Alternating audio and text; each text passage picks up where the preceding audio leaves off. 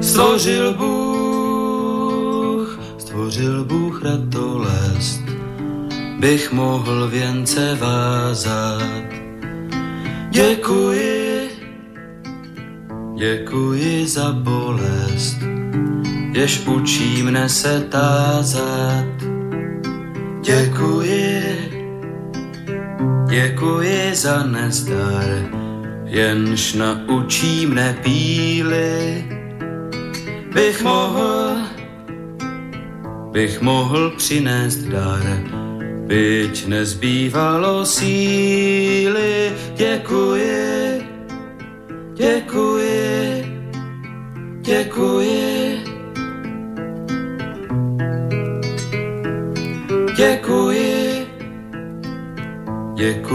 za slabost, jež pokoře mne učí. Pokoře, pokoře pro radost, pokoře bez područí. Děkuji, za slzy děkuji, ty naučí mne citu, živým již, živým již žalují a křičí po soucitu děkuji, děkuji, děkuji. Dobrý večer, vážení posluchači.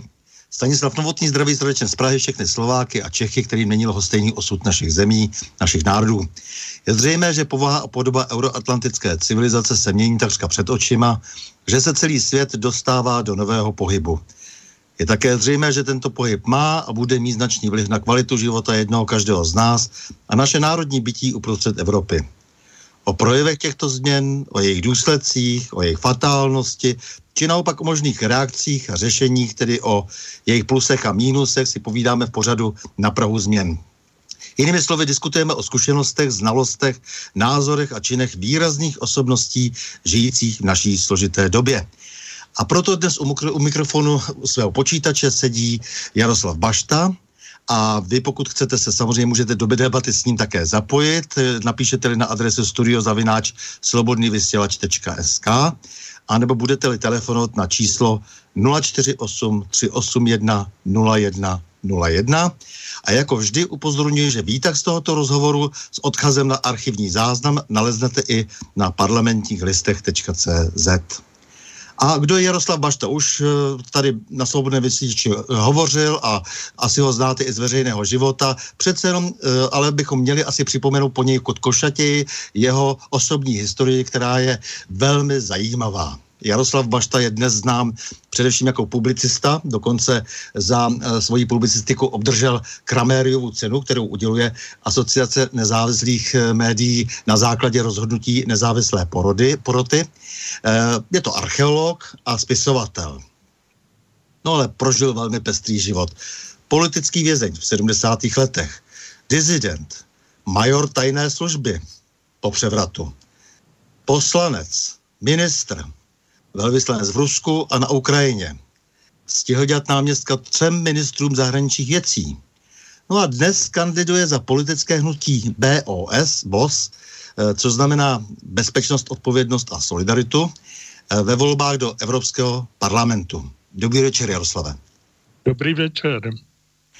Hele, možná, že bychom to měli ještě trošku přece jenom rozlít, protože tato, ten tvůj život je tak pestý, že a moh, možná taky posluchač už dávno zapomenu, co všechno jsme si říkali loni v létě, kdy jsme se bavili jenom na jedno téma, ale jelikož kandiduješ do Evropského parlamentu, tak by bylo asi dobré ještě něco k sobě poznamenat. Především jako spisovatel si velmi zajímavý člověk. Já nejsem schopen asi teď už vy, vyslovit vlastně všechny ty názvy těch knih, ale Prokletí rapštenské skály, eh, Poslední, král bojů, král bojů no, no, a tak dále. Kolik to ještě? vítězství. Zapomenuté vítězství, ano, ano, to je ta, to je ta zajímavá výprava prostě z toho 15. století. Takže prosím tě, eh, co ještě vlastně kopeš pořád? No, ku podivu, jako s přáteli z muzea pořád ještě se snažíme něco nacházet. Eh, já bych pravdu řekl, tak eh, jsem nebyl archeologem v tom klasickém slova smyslu, který dělá rozsáhlé vykopávky. To dělala žena.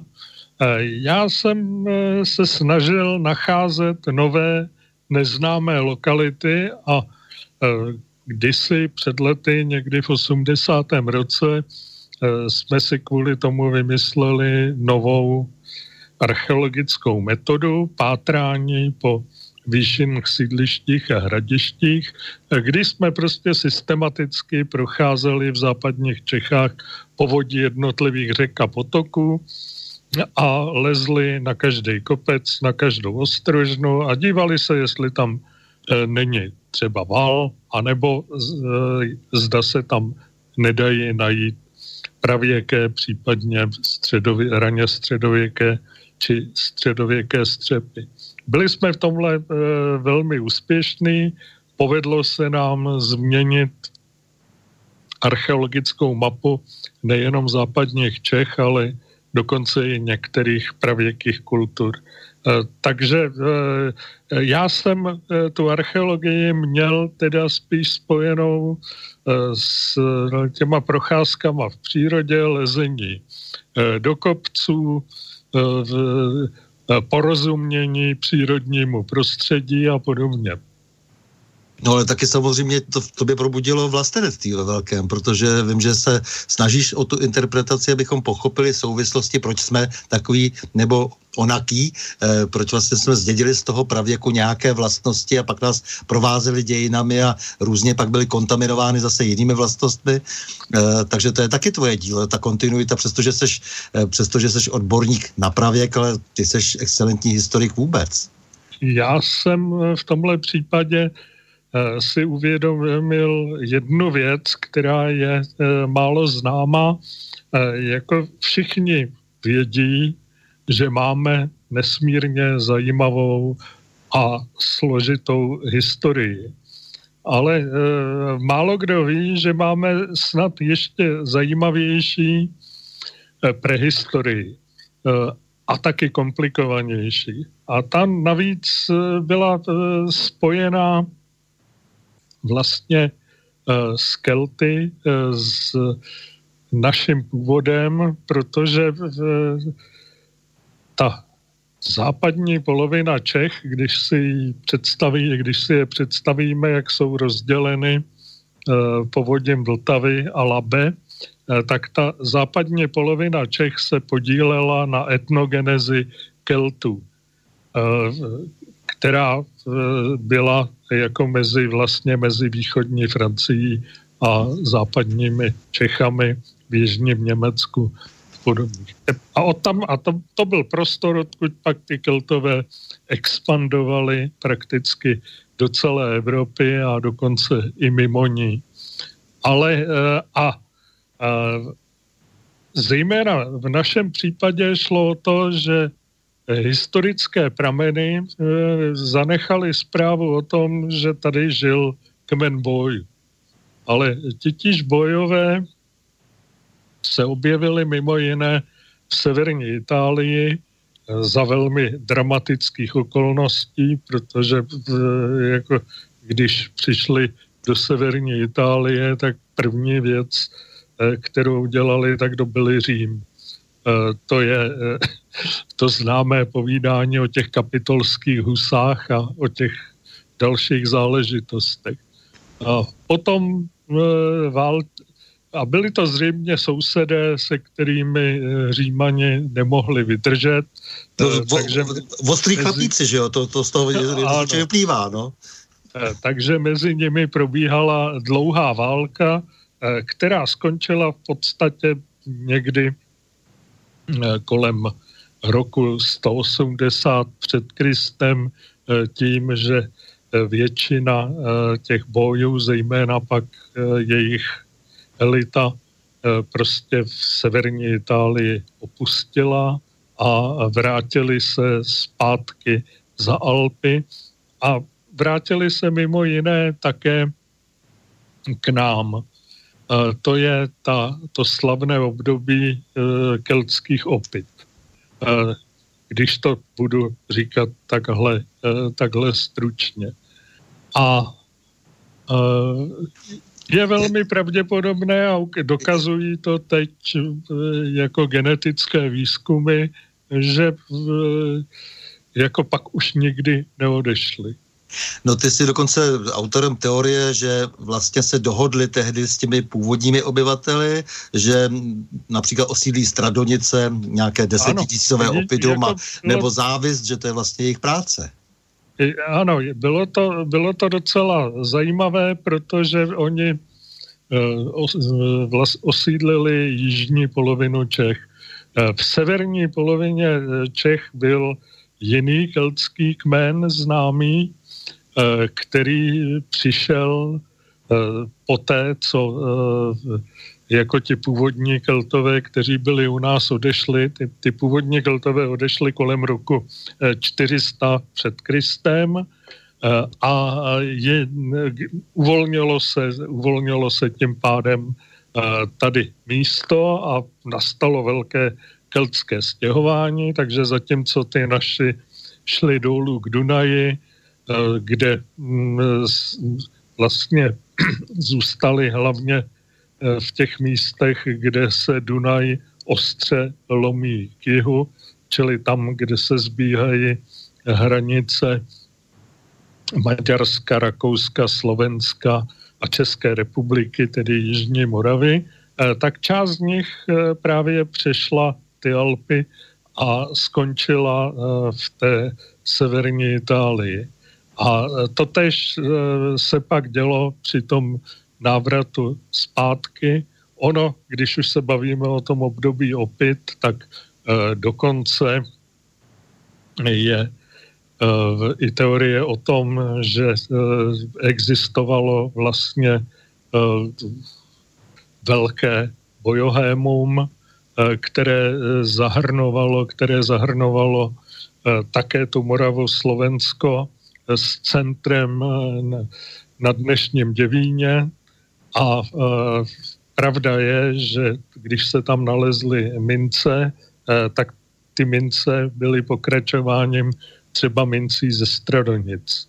Jo, takže ono prostě už to propojení, které bylo tenkrát, odpovídá, odpovídá tomu, co bylo dnes. Ono popravdě řečeno pro eh, ty pravěké populace eh, byl nejdůležitější Dunaj a jeho přítoky a prostě v, jako občas od toho Dunaje šli k nám a někdy se zase zpátky k tomu Dunaji vraceli. To je třeba ten osud západních Čech, kde došlo dokonce ke třem takovýmhle Eh, stěhováním nebo osídlováním mezi tím, eh, protože zřejmě tam nebyly eh, nejlepší klimatické podmínky, jak se to klima v pravěku a v raném středověku měnilo.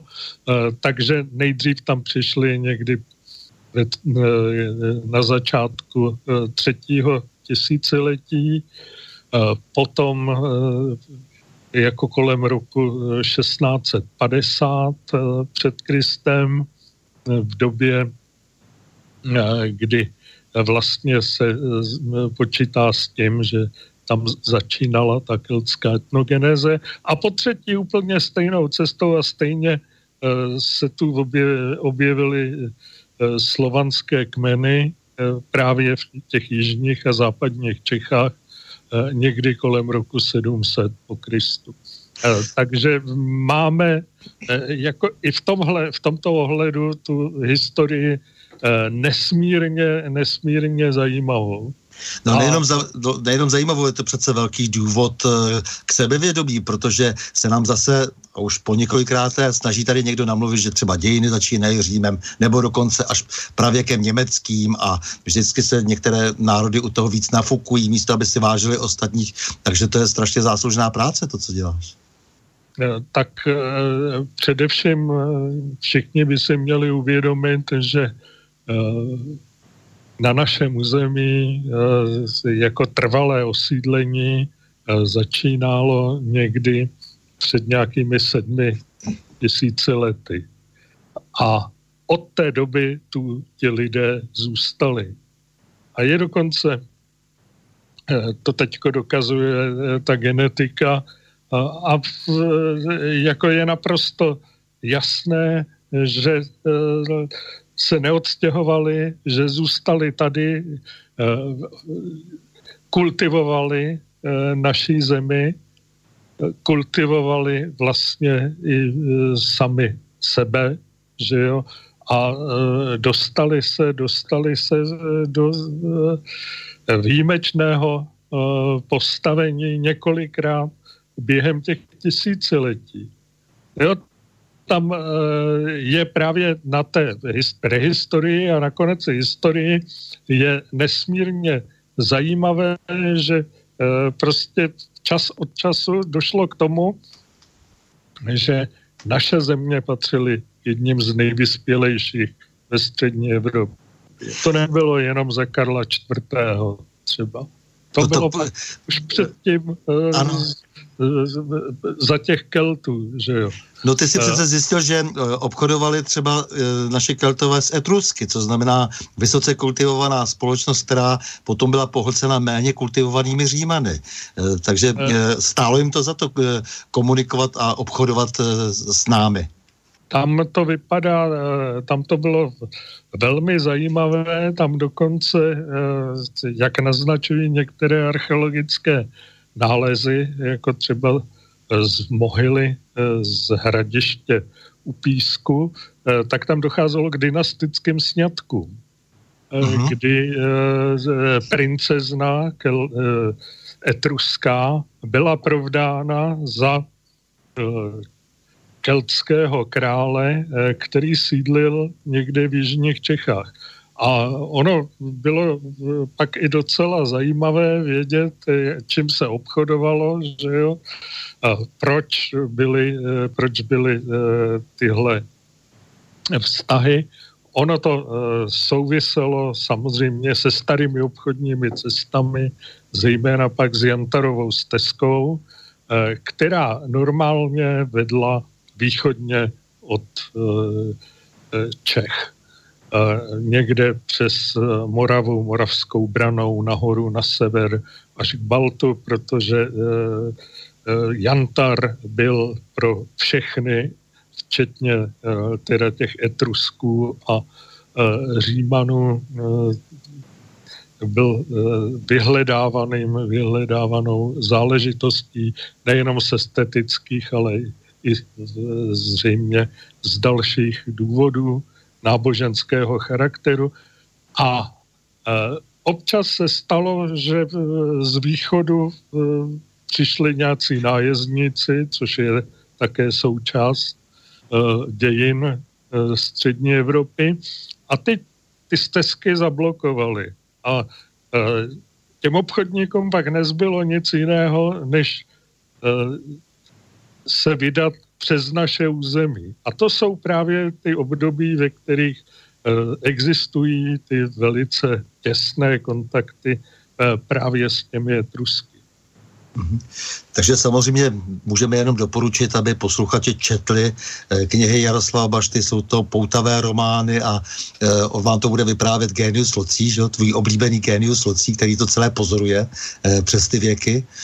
Eh, a dozvíte se mnoho zajímavého o tom, že opravdu máme být na co hrdí a že když Jaroslav teď kandiduje do Evropského parlamentu, tak pokud by tam dostal, eh, tak může některé hlavy, některé se opět snaží eh, vykládat podivným způsobem historii a opět se snaží eh, dělat rozdíly mezi národy, mezi etniky, taky můžete tu hlavu polejt prostě taky studenou vodou občas, protože často ví o jejich území víc než oni sami. Je to tak? Je to Můžu tak, to říct. No. Takže no, Dá myslím, se to že, i takhle vysvětlovat. Ano. Myslím, že i tahle ta tvoje odbornost je velmi praktická pro současnou politiku, kdy diskutujeme o tom zase, eh, jak si, kdo má být komu podřízen a nepodřízen a podobně a z nějakých důvodů a tak, jak s čím, s čím se opět žongluje, s čím už se žonglovalo v minulosti. No a takže pojďme už jako teda k té politice. Takže ty jdeš do, eh, do toho kotle, nebo chceš do toho kotle jít a e, Evropský parlament je pro tebe teda výzvou. E, co bys tam dělal, kdyby se tam dostala? No tak patřil bych k těm, kteří by se snažili zrušit Lisabonskou smlouvu. Mm-hmm. To je jako nemá za současné situace nemá cenu usilovat o odchod z Evropské unie. Vidíme, co dělají Britům, kteří jsou podstatně větší než my a vlastně jsou mimo mm, kontinent a ne úplně v té Evropské unii byli, protože těch výjimek měli tolik, že měli takové poloviční, řekl bych v jistém ohledu poloviční členství. A e, takže e, je naprosto zřejmé, že prostě cesta e, toho přímého útoku e, na to, tak tedy odejdeme, by byla velmi obtížná a e, možná e, nerealizovatelná. Takže zbývá taková stará, dobrá česká taktika, když něco nemůžu porazit, tak se to pokusím změnit. No a ty a... jsi přesvědčen o té, jak my říkáme dneska, reformovatelnosti Evropského parlamentu a dokonce celé Unie. Myslíš, že je to možné? Já osobně si myslím, že to, to možné je. Konec konců my jsme jako v té historii máme spoustu příkladů, kdy jsme se uh, snažili ty entity, ve, ve kterých jsme se nacházeli, reformovat. Třeba Rakouskou Hersko nebo Sovětský svaz. Tak já si myslím, že stejným způsobem musíme postupovat i v Evropské unii. No, je pravda, že tedy ty eh, entity, jak říkáš, se potom zhroutily. v po, pokusech o jakousi... Ale to je takový vedlejší, to vedlejší efekt českého snažení, že jo. Ale to, jako ta, na tom začátku tam musí být ta upřímná snaha uh, ty věci změnit k lepšímu. To znamená jo, prostě... Uh, protože uh, tady máme, tady máme jednu naprosto evidentní záležitost. Lisabonská smlouva eh, funguje necelých deset let. Eh, vlastně poslední podpis byl někdy v září náš, tedy 2009. Eh, A od té doby to s Evropskou unii jde z kopce takovým způsobem, že dokonce i George Soros prohlásil, že EU začíná připomínat degenerovaný sovětský svaz, že se vydala v jeho stopách. Je to přímý důsledek eh, prostě eh, toho, že eh, ten demokratický deficit, který byl částečně v těch zakladajících listinách, tak ta Lisabonská smlouva prohloubila, učinila z Evropské komise nikým nevolenou a nikomu neodpovědnou vládu. A je tady celou dobu snaha, eh, o které se oficiálně říká více Evropy, no je tady eh, snaha eh, prostě zrušit národní státy, sebrat jim poslední zbytky suverenity a udělat velký evropský superstát. Problém ale je v tom, že e, jako ta e, komise a e, byrokraté i podřízení ty funkce těch národních států nejsou schopni nahradit. Nejlépe je to vidět na ochraně vnější hranice. Zavedli jsme šengenský prostor, zrušili jsme vnitřní hranice a vnější hranici nikdo nehlídá.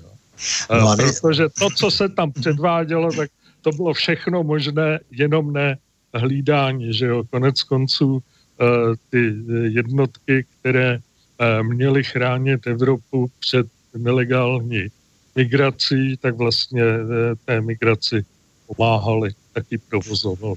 A není to především tím, že vlastně ten Evropský parlament, Evropská unie celá se stala pouze jakýmsi nástrojem eh, v rukách, takových těch dravčích rukách nadnárodních eh, firm, nadnárodních monopolů, bankovního systému a eh, že se využívá jenom struktur Evropské unie k tomu, aby se ještě více mohlo vysávat z národních států do rukou úzké hrstky soukromníků?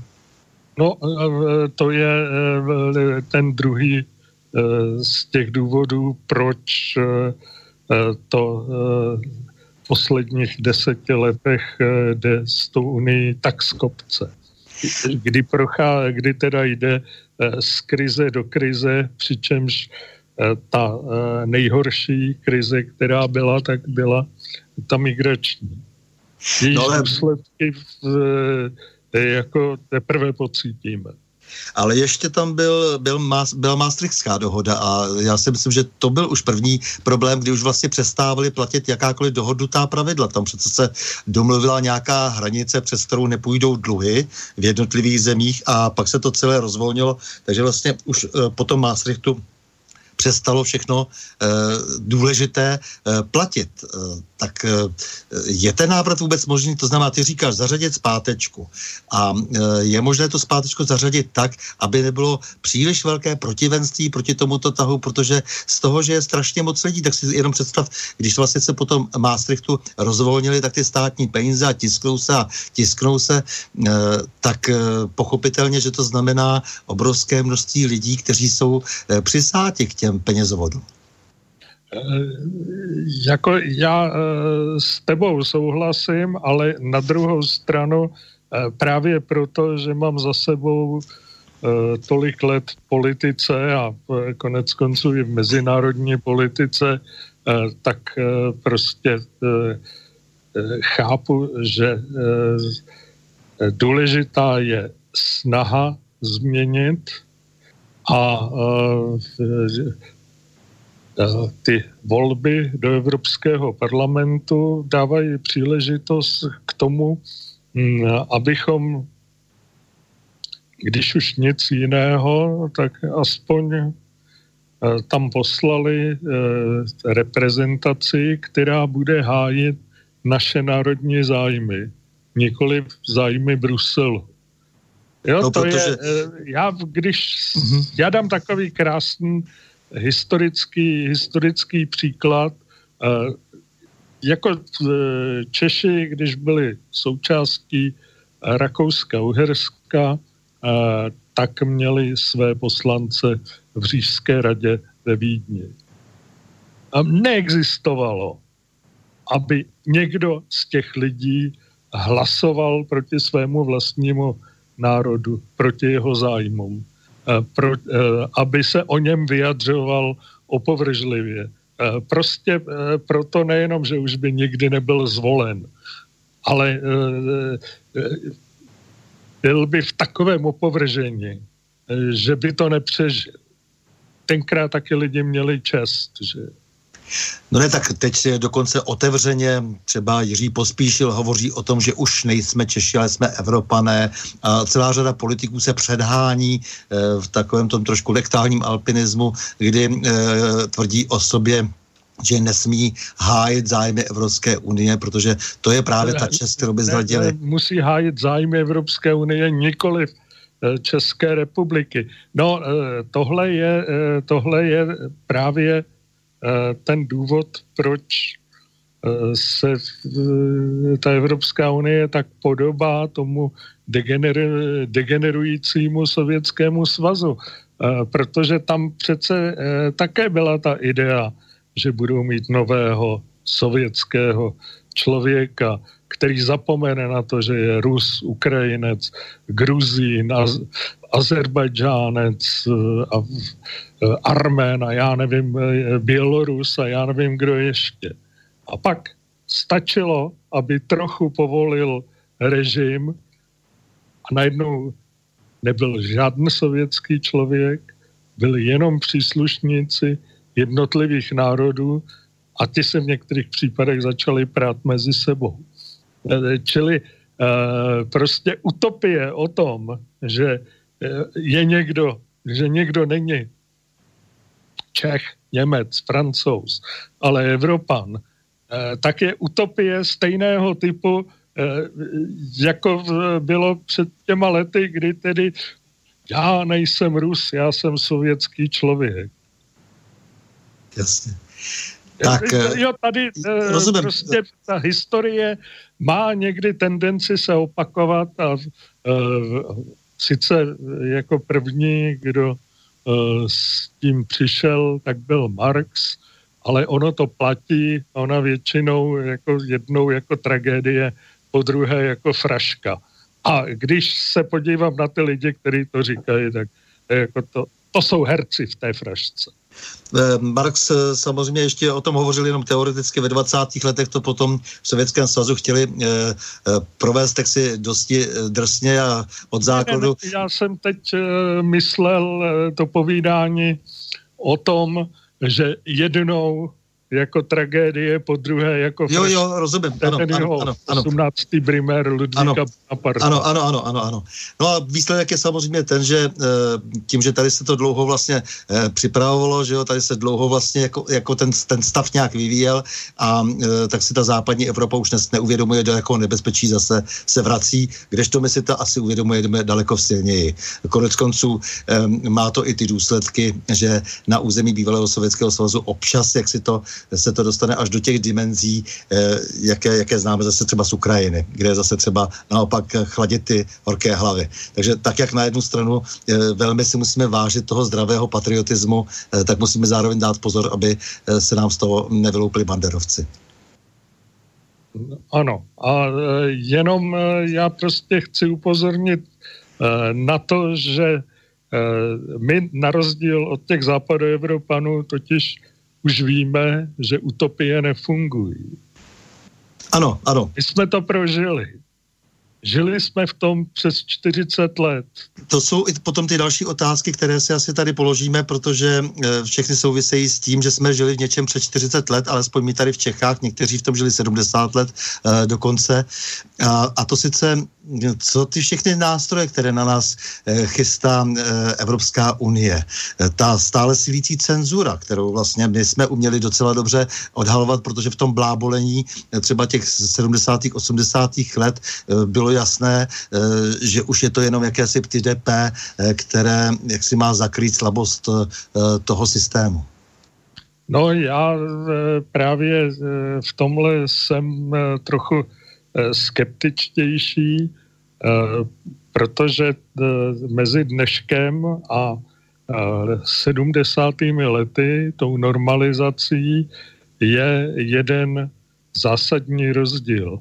On, když se na to dívám, tak tady se tak trochu opakují 50. léta, nikoli v 70.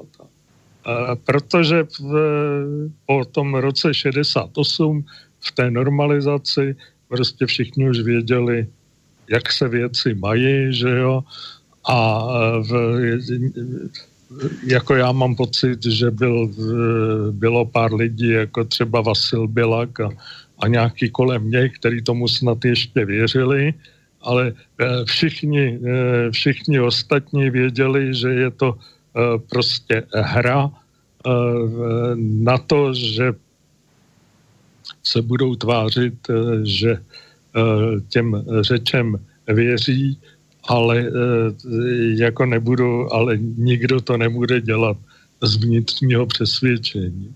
Zatímco po tom roce 48 v těch 50.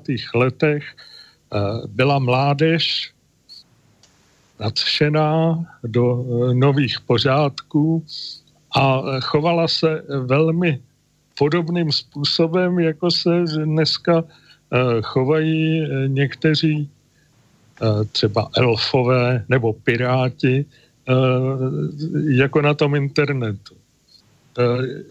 Jo, vyhledávali nepřítele, udávali ho. A tady prostě jako, jako já někdy mám pocit, že prostě eh, se eh, ta svazácká generace vrací.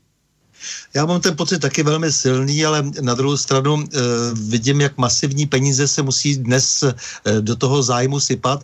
E, v těch 50. letech to dokonce dělali opravdu e, ty lidi často jenom pro malé e, společenské výhody a pro malé mocičky všelijaké a až zase tak nebyli z toho bohatí. Takže e, vidím, že se opravdu e, tak masivně musí e, zasahovat tím materiálním e, prospěchem, že přece jenom si říkám, že nějakým způsobem se to nakonec možná právě na tom rozloží. No. Jo, jako já bych, já bych souhlasil, prostě stačí, když se zpomalí ekonomika a na tyhle věci dojdou prachy, že tam přesně cílem. Takže e, dobře, eh, chceme posílit státy národní, to znamená, proto musíme něco dělat minimálně s tím, abychom se mezi sebou dorozuměli, aby jsme nebyli cenzurováni, abychom měli vůbec nějaká pojítka. E, přicházíš nějak vybaven v tomto smyslu e, do Evropského parlamentu? No tak jako já mám tu zkušenost právě po tom roce 68 a přes celá 70. a 80. léta.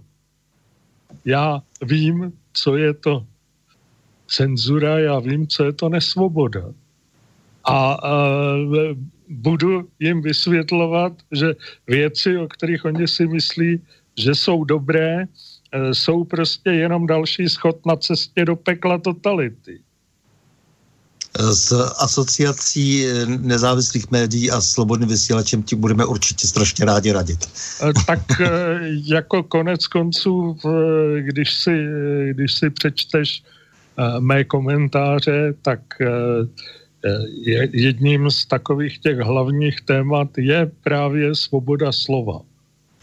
Takže když, jsme, když jsi se u toho zastavil, tak právě velmi doporučuji posluchačům opravdu čtěte první zprávy. Na první zprávách pravidelně eh, Jaroslav publikuje a eh, právě za to, jak publikuje, jak precizně eh, analyzuje a popisuje současnou situaci, tak dostal onu Kramériovu cenu.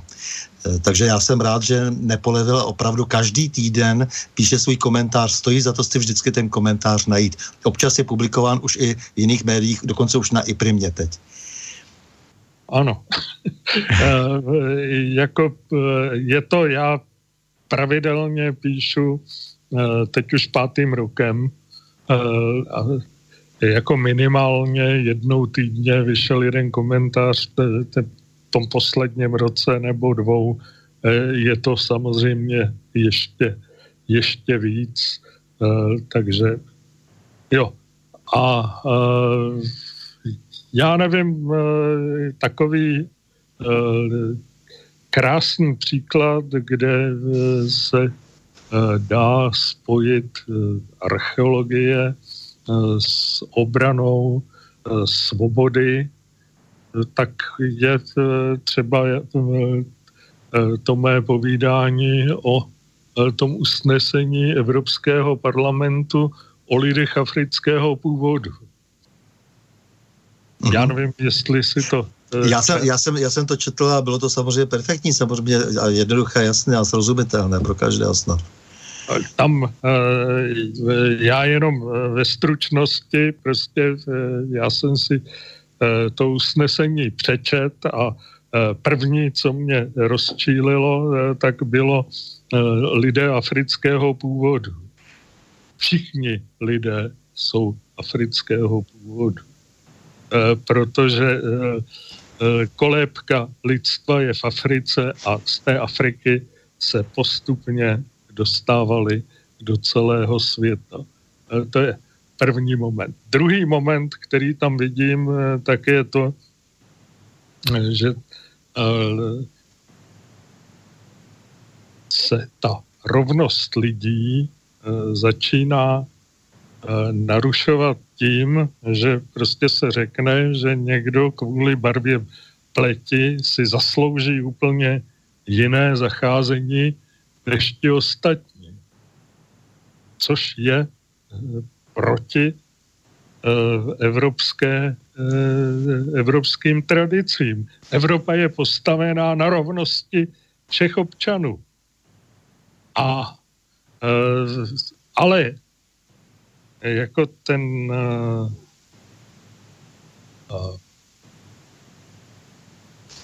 ten rasismus je definován naprosto, naprosto jednoznačně eh, tím, že rasismus je přesvědčení, že příslušnost k rase určuje cenu, schopnosti či práva člověka. A to si představte, že tohle odsouhlasí výbor Evropského parlamentu eh, pro občanské svobody, spravedlnost a vnitřní věci. No ten výbor samozřejmě nedělá nic jiného, než zasévá tímto e, rasismus. E, sám se vyhlašuje e, za bojovníka proti rasismu, ale všechno to, co se vůbec dělá, nejenom to v tomto výboru, to, co se e, dělá dnes z té úrovně Evropské unie e, ve vztahu tedy k té řízené migraci, tedy to vlastní řízení té migrace, tak přece znamená posílení rasistických tendencí. Oni posilují rasismus a nadávají těm ostatním, kteří se brání a bojí sociální sociálních konfliktů, protože se střetnou e, různé kultury, střetnou se různá náboženství, e, dojde ke střetu, ve kterém se lidé nebudou moci dorozumět, protože nebudou e, znát dobře své, e, ten dorozumívací jazyk e, místní. Ano tak to přece všechno vede. To přece všechno vede k rasismu právě to, co dělá ta Evropská unie dnes. Takže já jsem ti byl velmi vděčný za ten článek, samozřejmě, když jsi napsal, že všichni obyvatelé eh, Evropského, eh, Evropské unie nebo Evropy eh, jsou afrického původu. Takže tohle je jedna, jedna z takových těch ukázek, kdy jako když jsi se mě ptal, co bych tam dělal, no tak jako bych se snažil o to aby toto usnesení bylo revokováno. Jako nesmyslné a škodlivé. Eh, co eh, potom budeš dělat v té unii eh, ve vztahu k jiným vlastně dnes entitám, které se vytvářejí, jako je Vyšegradská skupina třeba? Protože přece jsou tady určité snahy a nebude to asi jenom ta Vyšegradská skupina vytvářet trošku nějaká, ob, nějaká obraná se skupení, jelikož ta tendence, ta centralizace, to ta snaha eh, sebrat, strhnout na sebe eh, veškerou suverenitu těch eh, jednotlivých členských států je, je už příliš patrná a určitě to nezůstane jenom u našem snažení ve střední Evropě, ale především Vyšegrádská čtyřka, to by nás mělo zajímat. Já mám takový pocit, když se dívám na mapu Evropy, že Evropa zase začíná být fatálně rozdělená a e, takže e, začíná to. E, když budu mluvit o, to, o těch, kteří budou, kteří rebelují a budou rebelovat, tak je, začíná to v Itálii. Naprosto logicky, protože prostě Itálie tu eh, nezvládnutou migraci, migrační krizi schytala naplno.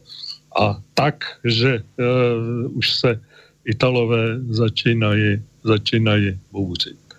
Uh, pak na to plynule navazuje Rakousko.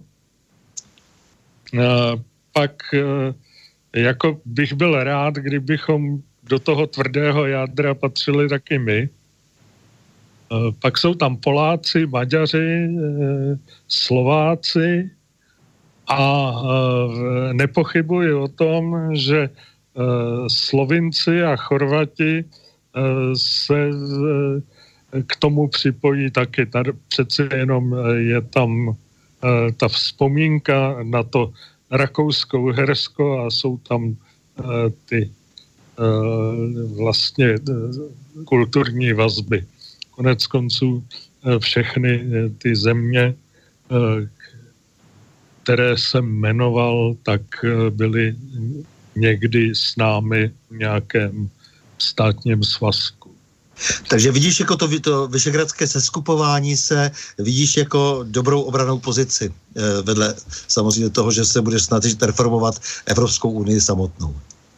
Ano, e, e, protože jako v tomhle světě je zapotřebí se spojovat, nikoliv, nikoliv rozdělovat.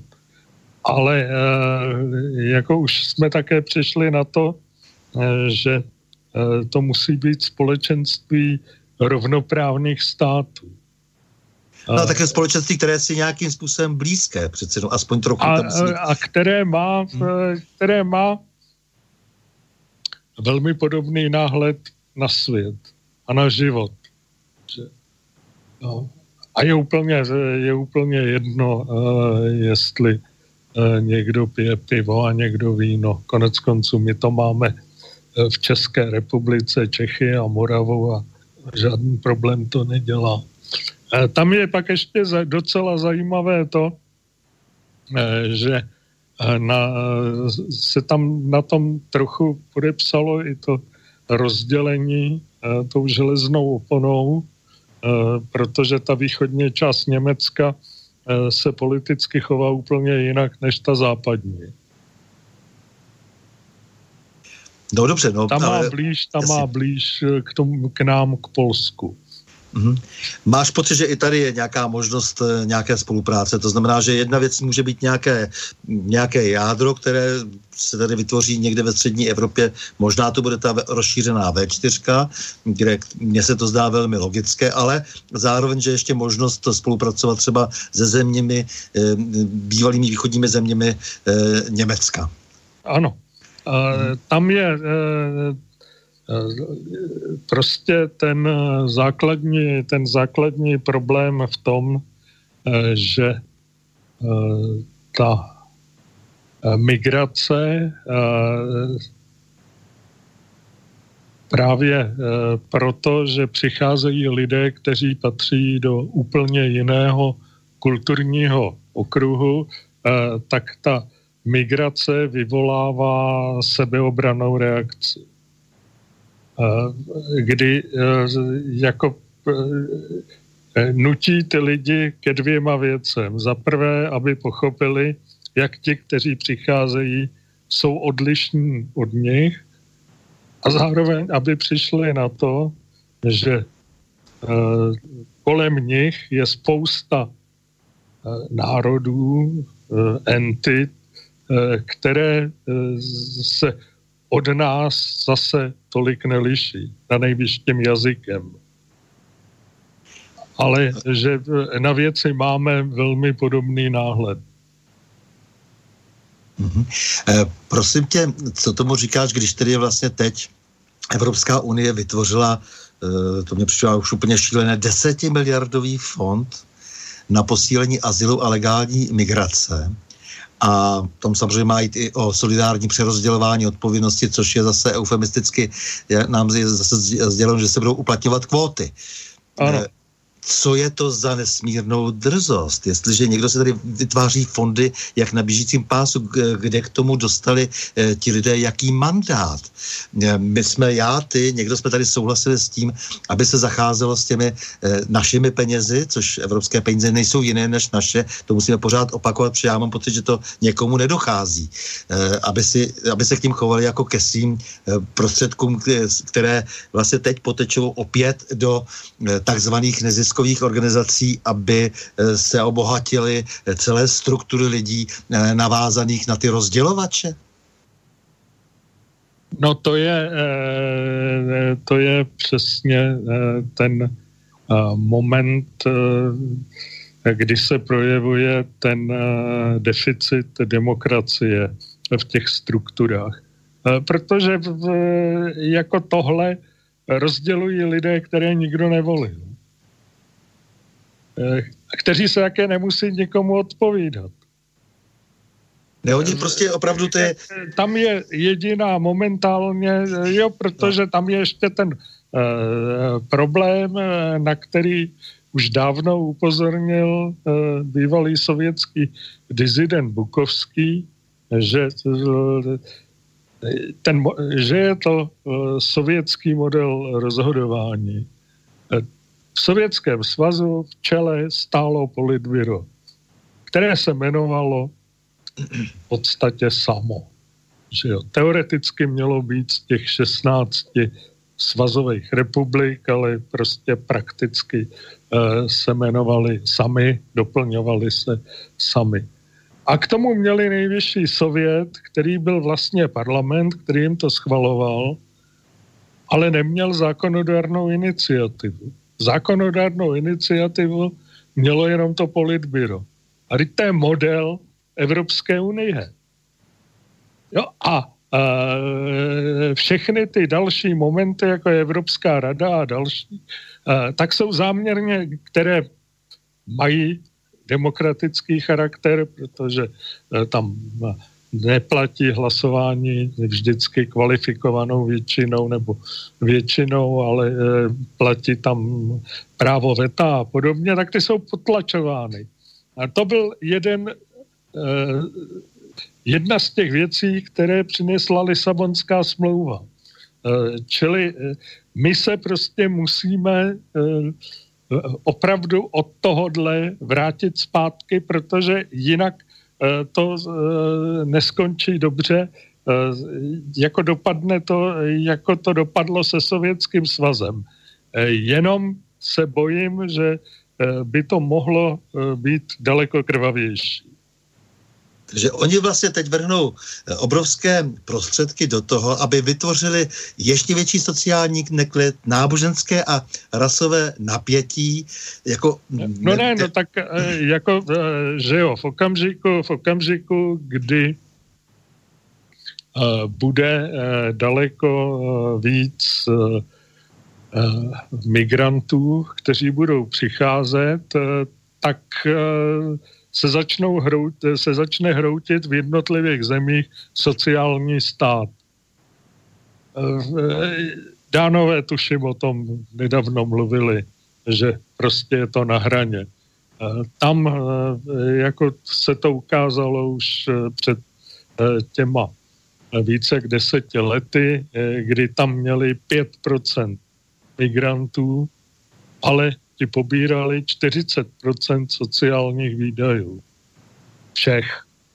Dneska tam mají 10% migrantů a e, ti už šahají po téměř 80% všech sociálních výdajů.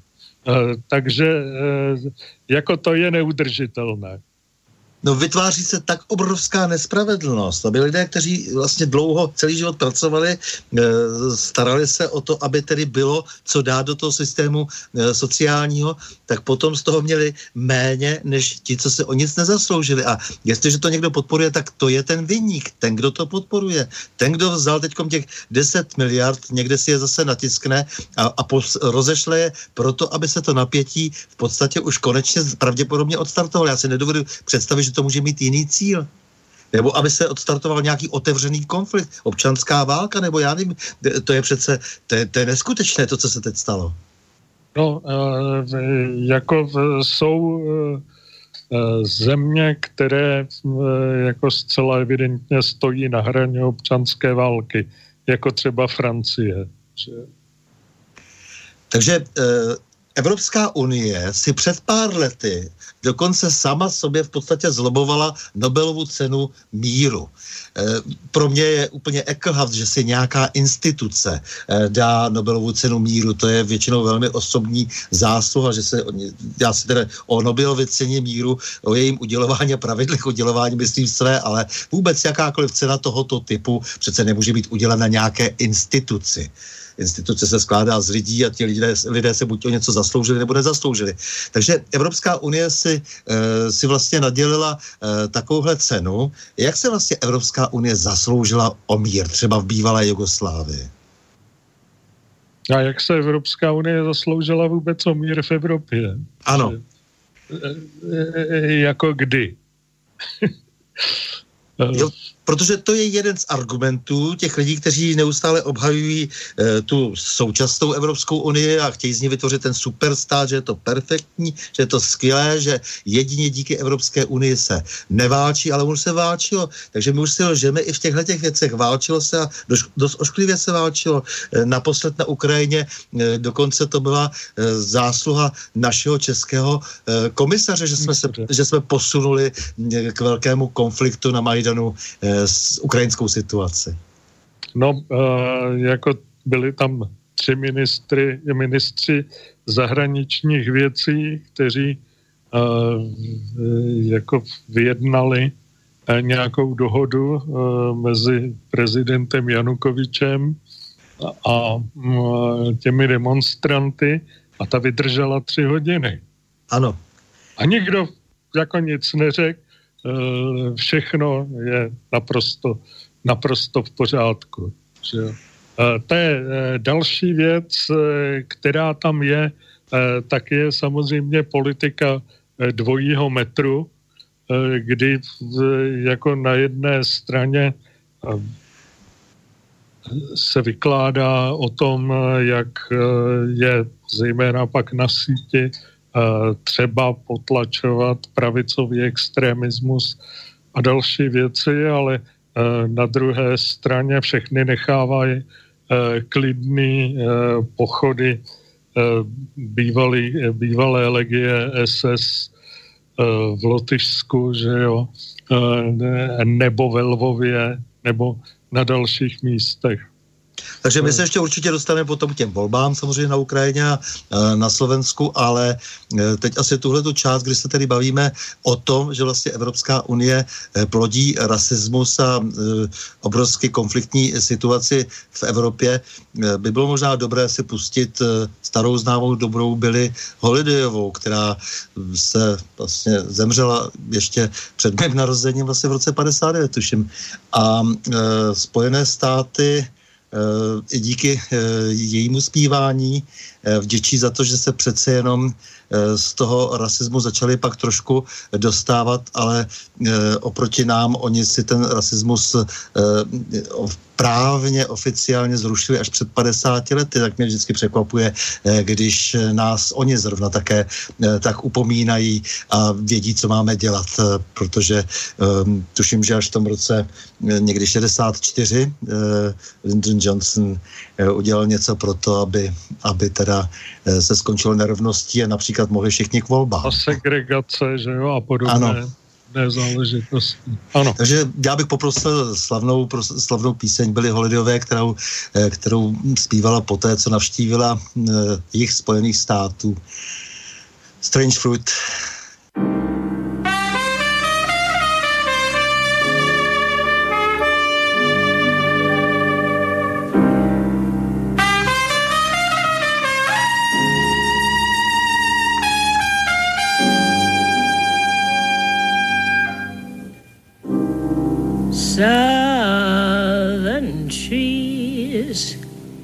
Bear strange fruit. Blood on the leaves and blood at the root.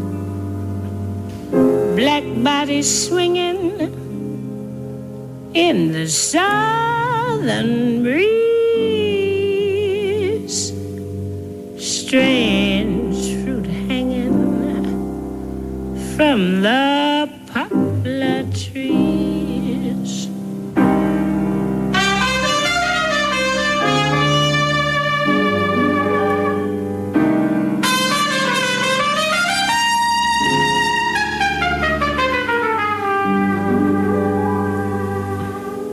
Pastoral scene of the gas south.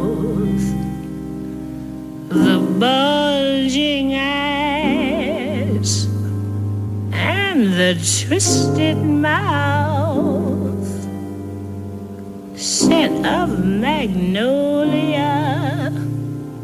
sweet and fresh.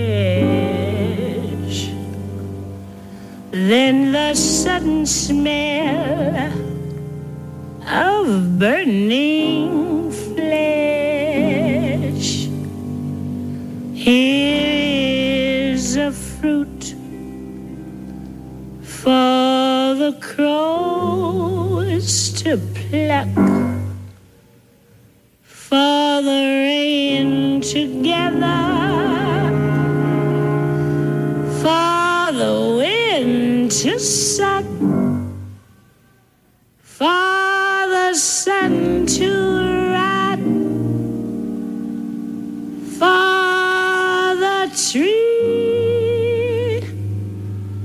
to drop.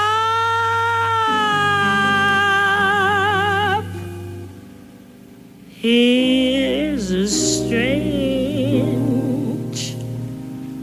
and bitter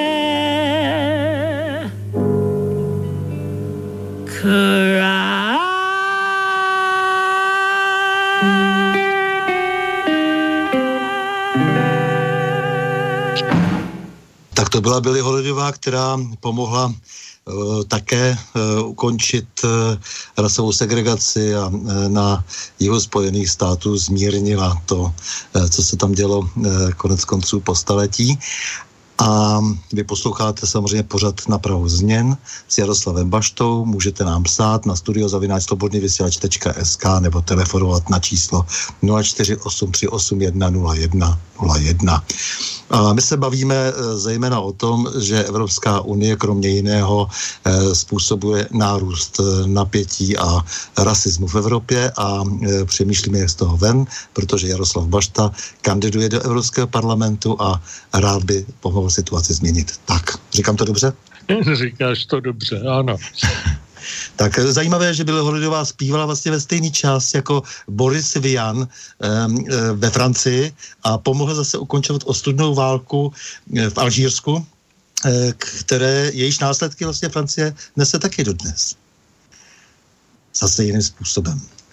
Ano, tam je to opravdu specifický problém, který je s těmi obyvateli Severní Afriky kteří přicházeli eh, do Francie eh, především eh, za prací původně.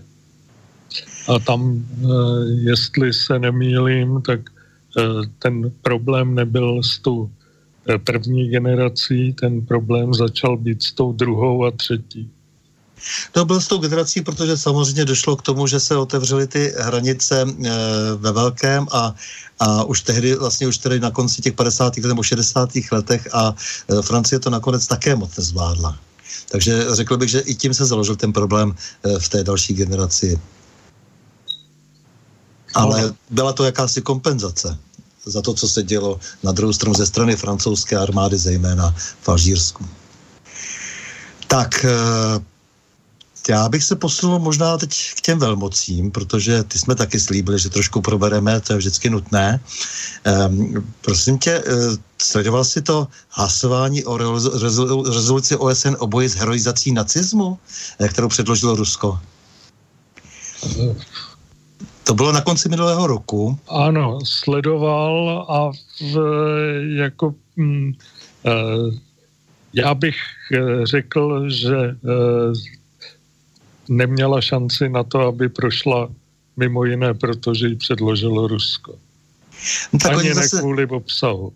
Oni potom jako hlasovali nakonec pro přijetí, ale samozřejmě Evropské, Evropská unie, státy Evropské unie Česká republika se zdrželi. Jako takhle to nakonec dopadlo a proti byly Spojené státy a Ukrajina, což, je, eh, což nám trošku navozuje taky atmosféru na to eh, příští povídání o ukrajinských volbách, eh, protože vlastně to, to, to neoficiální zdůvodění, které známe, je tady proto, protože by byl problém s propagací nacismu na území Ukrajiny. Takže byla to jakási povinnost povinnost držet pospolu. Evropská unie to e, vlastně zařídila tím svým zdržením se. No tak e, konec konců e, jako ta ukrajinská stopa se objevila i na Novém Zélandě, protože ten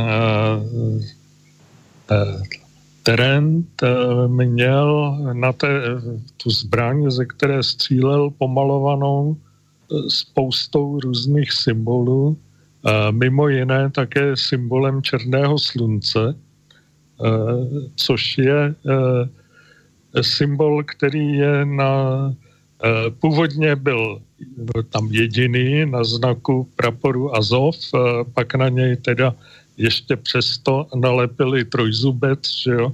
U nás je ten prapor dobře známý, protože se u něj nechal fotit pan europoslanec Štětina a konec konců ho tedy uh, pak předváděl, tuším, že snad i v Senátu, ale jistý si tím nejsem. V každém případě existuje poměrně... Na svém facebookovém profilu foto... se předváděl, ano, to jo. To, to, to, jeho, jeho fotografií. A tam navíc se ještě ukázalo, že ta neonacistická organizace Right Wing Resistance, ke které možná ten Australan patřil, tak dva její příslušníci byli tedy vyfoceni v Donbasu právě na straně toho těch ukrajinských, ukrajinských praporů, které tam válčili. Ten člověk o sobě také v tom svém manifestu psal, že navštívil krajinu, takže tam měli ty dombaští silné podezření, že tam jel na safari, že jo, a tak. Takže jako ano, prostě jakmile se někde něco takové, něčemu takovémuhle dá volný průběh, tak to jde, ale tak prostě to má důsledky.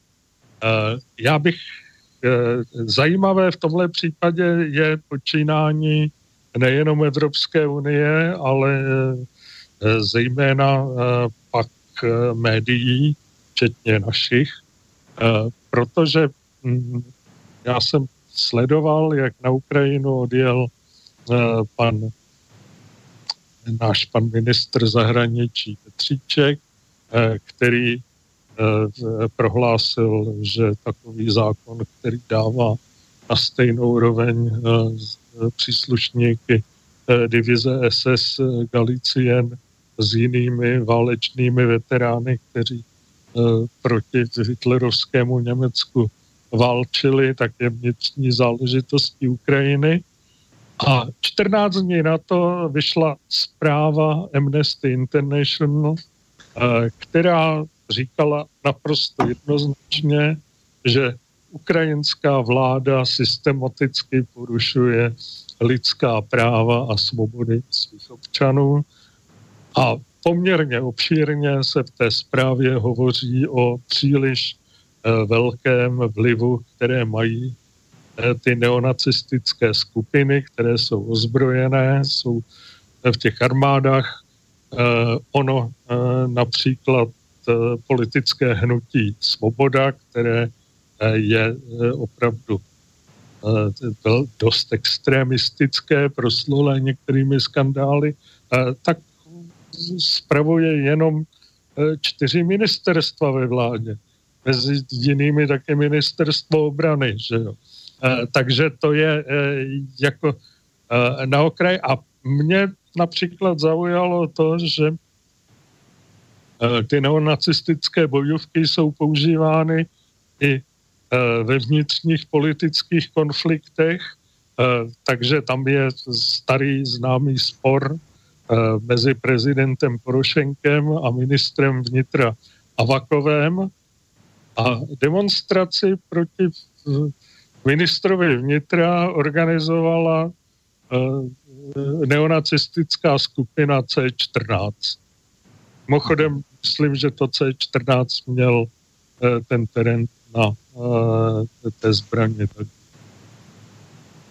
Protože hrajou se samozřejmě zpravodajské hry a velmoci zatahují nejrůznější síly do svých her a e, pak samozřejmě nemohou e, hlasovat e, e, tak, jak by se slušelo a taky by to vypadalo samozřejmě pro e, světovou veřejnost dobře, ale je zajímavé, že jsou tady i ta různá prolomení, jak se teď říkal třeba Amnesty International, protože, protože tam už jsme se zvykli v posledních letech, že vždycky přizvukovali e, Bruselu nebo Washingtonu. A teď třeba poslední době se, se postavili třeba proti tomu zatčení šéfa agentury RIA v Kijevě, nebo, ano, ano. nebo stále na straně Ruslana Kacáby, který dnes je svým způsobem takový novinářský hrdina v, na Ukrajině. Mimochodem, pokud vím, tak teď je tady zase problém s nevpuštěním českých novinářů na Ukrajině a on bude zítra ano, na zítra Václaváku, takže, takže tím trošku se snažím dělat reklamu, pokud to někdo poslouchá, kdo by chtěl přijít na tiskovku na Václavské náměstí 21, eh, tak eh, a to se samozřejmě eh, týká i těch zajímavých posunů, takže přece jenom snažím se samozřejmě najít něco, něco optimistického, takže mám takový pocit, že občas i ty instituce se zachovají nečekaně, třeba od paní, paní Mogherini bychom už možná nečekali nic zajímavého. Nicméně ona se třeba za pana Kacábu vzala a řekla, že třeba současnému prezidentu Porošenkovi eh, ruku nepodá, eh, pokud bude držet ve vězení pana Kocábu, tak nakonec byl puštěn. Byť eh, samozřejmě to jeho trestní stíhání nakonec bylo obnoveno, protože státní moci to nechtěla nechat jen tak být. Jo, ale jako ono jako je ještě jedna věc, kterou je třeba brát v úvahu. Víte, nebo víš, nebo víte, posluchači, milí posluchači, kromě politiky také existuje put sebe záchovy. A občas prostě lidem začíná docházet, že některé věci jdou příliš daleko. No zdá se právě, že občas i někdy zaslechneme z prostředí, kde bychom to nečekali, e, že, že tedy nemohou úplně všechno spolknout i s navijákem, ale e, zatím, jak říkám, vítězí síla peněz a říkal se správně, že stačí e, ekonomický otřes a může to být všechno jinak zase. Protože no. i ti, kteří dnes tak pochlebují svým chlebodárcům, tak si by si měli uvědomit, že zpravidla budou první hození přes palubu. Vždycky si podrží ten moc lidí jenom ty své nejbližší a nakonec se stará hlavně o sebe. E, takže spousta lidí, kteří mají pocit, že jim bylo něco naslivováno, že e, bude nad nimi držena ochranná ruka, tak najednou mohou být velmi, velmi překvapeni. Ano, a e, jako je tady docela zajímavá zkušenost, že někdy ta přízeň může zmizet ze dne na den jako třeba u klimati- klimatické Grety. Že? Ano, jasně. O té najednou neslyšíme.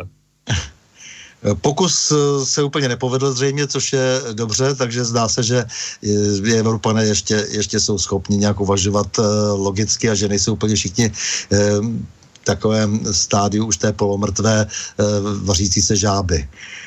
Tak prosím tě, jak to vidíš eh, s, tě, s, tím, s těma současnýma volbama tedy na, té, na té Ukrajině? Proběhlo první kolo, zůstali dva kandidáti a teď je kolem toho strašná záplava informací o všech možných falzifikacích, o mrtvých duších. E, e, objevují se informace o tom, že e, za kým vším, kdo je, že Kolomonský stojí za tím, za tím papírově silnějším kandidátem, za Vladimírem Zelinským a tak dále.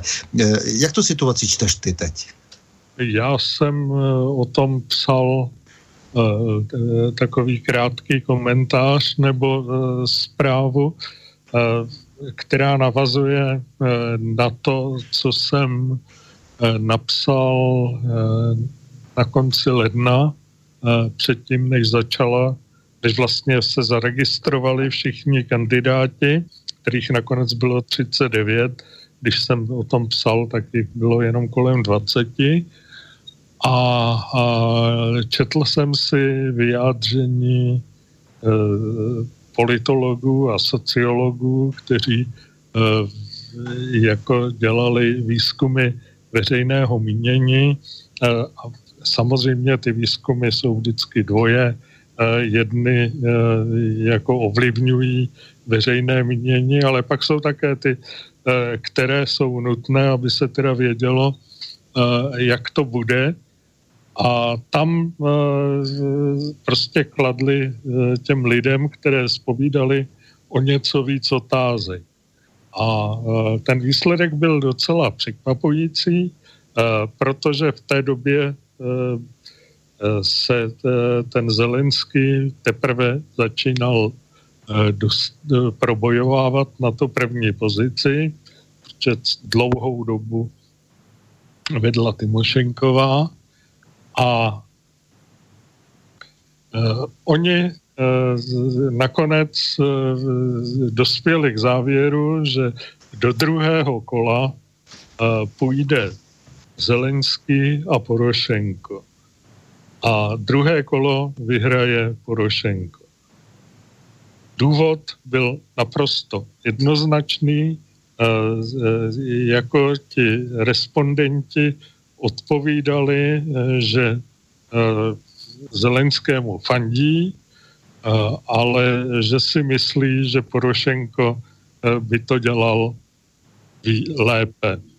Takže v těch výsledcích to bylo tak, že prostě z těch 30% pouze, který se vyslovili pro Zelenského, pouze 15% si myslelo, že bude dobrým prezidentem, zatímco z těch, já nevím, 16, které byly pro Porošenka, tak si 16% myslelo, že Porošenko bude prezidentem.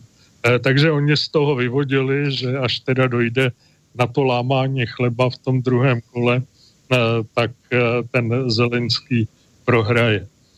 Já jsem si to začal myslet a proto jsem to taky dneska napsal.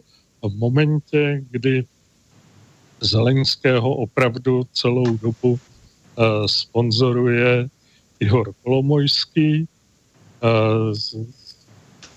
pár dní před volbami prezident Porošenko označil uh, Zelenského za loutku Ihora Kolomojského a uh, uh, tím pádem uh, a uh, najednou uh, prostě Kolomojský udělal něco, uh, co bylo velmi překvapivé, asi dva dny před volbami, obvinil prezidenta, že ten incident v Kertském průlivu toho 25. listopadu zorganizoval on, nikoliv Rusové, a že to udělal proto, aby vyhrál ty volby. A to bylo jako porušení eh, vzu a tabu, protože na té Ukrajině eh, prostě platí ta zásada, eh, že eh, ta, ten incident v tom kertském průlivu byla ruská agrese na moři. Takhle prostě to všichni vedou.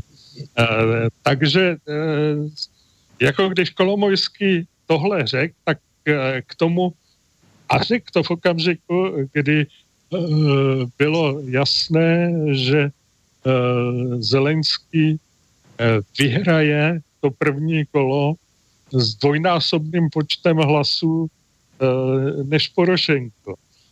Takže jako Kolomojský tušil, že něco bude špatně. A, takže teď je prostě ten moment, kdy jdou do toho druhého kola oni dva a je více než pravděpodobné, že Porošenko vyhraje. Mm-hmm. To je zajímavé. Samozřejmě já bych taky nevěřil moc úplně jenom úradkům nějakých e, politologů, nějakých analytiků ukrajinských zvláště, protože e, ty víš, jak je tam všechno skorumpováno a dá se předpokládat, že se platí prakticky už úplně všechno. E, takže je otázka, nakolik jak si je ten e, kalkul správný. E, je pravda, že to, co jsi řekl, je určitě pravda, že, že jakmile někdo začne e, vyvinovat Rusko z čehokoliv, tak vlastně už je už je sám vyníkem. E, to, to, to je tak. asi takový ten hlavní narrativ, že to, to, to tam je ve všem. Ano a e, jako musel mít e, nějaký k tomu nějaký důvod, něco chtěl zlomit. Jo, nikoli podrazit svého chráněnce. A pak je tam, mě tam pak zaujala ještě eh, další věc, eh, to bylo takový to teritoriální roz, rozložení těch hlasů. Ten Zelenský vyhrál prakticky ve všech volebních okrscích s výjimkou dvou, a to je Lvov a Ternopil. A Porošenko, kromě Lvova a Ternopilu, eh, také na celé čáře eh, zvítězil na těch eh, zahraničních volebních místech. Ukrajinci hlasovali v 72 zemích, 53 tam s více jak 36% vyhrál Porošenko, Zelenský vyhrál v 17 z 26, ale e, e, tam získali jenom 26% a e, v Estonsku a Moldavsku e, vyhrál Bojko, e, který byl ze strany regionu, e, který je označován za proruského bývalý ministr energetiky. Takže který je, který je doma v Mariupolu vlastně dole. Eh, takže se ukazuje, že eh, ten tah, že eh, jako v Rusku se volit nebude, jako byl motivován, motivován tímhle. No a já pak právě proto, že tam jako ty poměry jsou docela známé a byly kvůli tomu už jako Majdany a další záležitosti, tak si vždycky eh, vzpomenu eh, na ten známý Stalinův výrok, jak se tedy vypořádat s demokratickými procedurami. On říká, že vůbec nezáleží na tom, jak kdo hlasuje. Důležité je, kdo ty hlasy počítá. No samozřejmě, že tam, byly, eh, tam bylo spousta takových srdcerevných eh, eh, projevů na těch, na těch mítincích. Je pravda, že asi řada těch lidí vůbec nebyla zdaleka jenom placená, protože ta, ta hloubka toho marozmu už je veliká a v případě Porošenka se mu dává za vinu opravdu kde co, zejména teda to, jak zbohatl na zbrojním průmyslu a na ano. kšefte se zbraněma na, na Donbasu, kde on je autorem takových výroků, že uřízne ruce každému, kdo, eh, kdo se eh, dopustí nějaké nějakého takového trestného eh, činu v době, kdy je tedy to, ta, ta Ukrajina takto ohrožena. Na druhou stranu potom se ukázalo, že jeho přítel Svinarčuk s těmi zbraněmi právě kšeftuje, takže vím, že na těch mítincích se ozývalo často, jak si kde jsou ty uřazené ruce a co pan Svinarčuk, jestli tedy už je ve vězení.